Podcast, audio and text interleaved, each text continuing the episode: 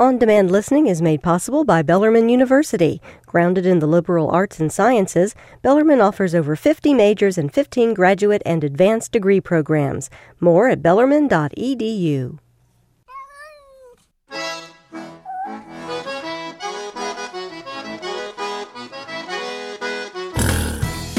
Time for the Paws Report every Wednesday, right around this time. Andrea Blair from the Kentucky Humane Society comes by, brings a pet that's up for adoption. Today, though, this pet that we have with us has actually been adopted already. He was a, a foster child. Is that right? That's right. Andrea? And- yeah. and I'm actually calling him a Paws Report alumnus because he actually found his home because of the Paws Report. Yay, love that. Well, that's awesome. Well, he was a, he's a special needs guy. His name is Grant. Uh-huh. And we're actually talking about a poodle here, to be forthright.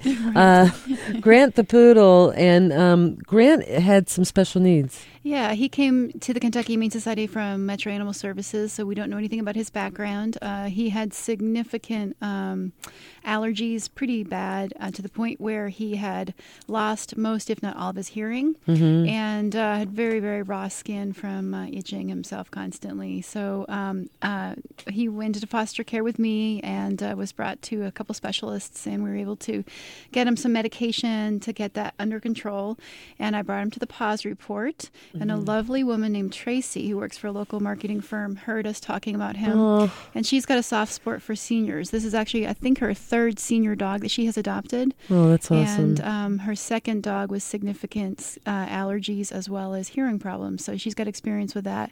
And I just love that we've got people in our community who want to adopt um, and really seek out those special needs animals. Thank goodness for them. I love that too. I really love that. Most people go for puppies or kittens, you know, it's just and I get that. I get that.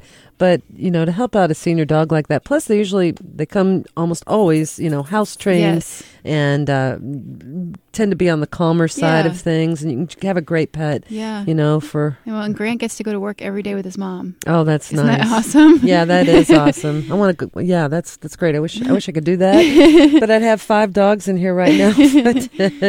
Anyway, he's a sweetheart. Now we also have a cat on our website Mhm. right now that's up for adoption at the East Campus. Where's the East Campus? Uh, East Campus is behind Westport Village on Linden Lane. And uh, Pepper is a fabulous kitty cat who came to us because her owner uh, is in the service and uh, had a military transfer. Mhm. He could not take the kitty with him, so she came to us instead. Occasionally we'll get that because we're so close to Fort Knox Mhm. that soldiers, when they're uh, in deployment, if they don't have other options, sometimes they'll bring their pets to us because they know that we'll keep them until they can find a good home. Is there ever is there any kind of fostering program for the military? I would I would think that, that, I know of. Huh. Yeah, we've talked about that before, um, and um, you know we have so many fosters who already um, animals who who um, don't have homes that are already looking for um, that need to be in foster homes. So we don't offer that service, but something we've definitely considered. yeah, Um, it would be an awesome thing if somebody wants to start a nonprofit to help uh, local sure soldiers. would. Yeah, That that'd be yeah, that'd be a great thing. yeah, I think I read something about that in Bark magazine. Maybe somebody else is doing that, yeah, but maybe not locally. yeah. And we've got a lot of military presence. That'd be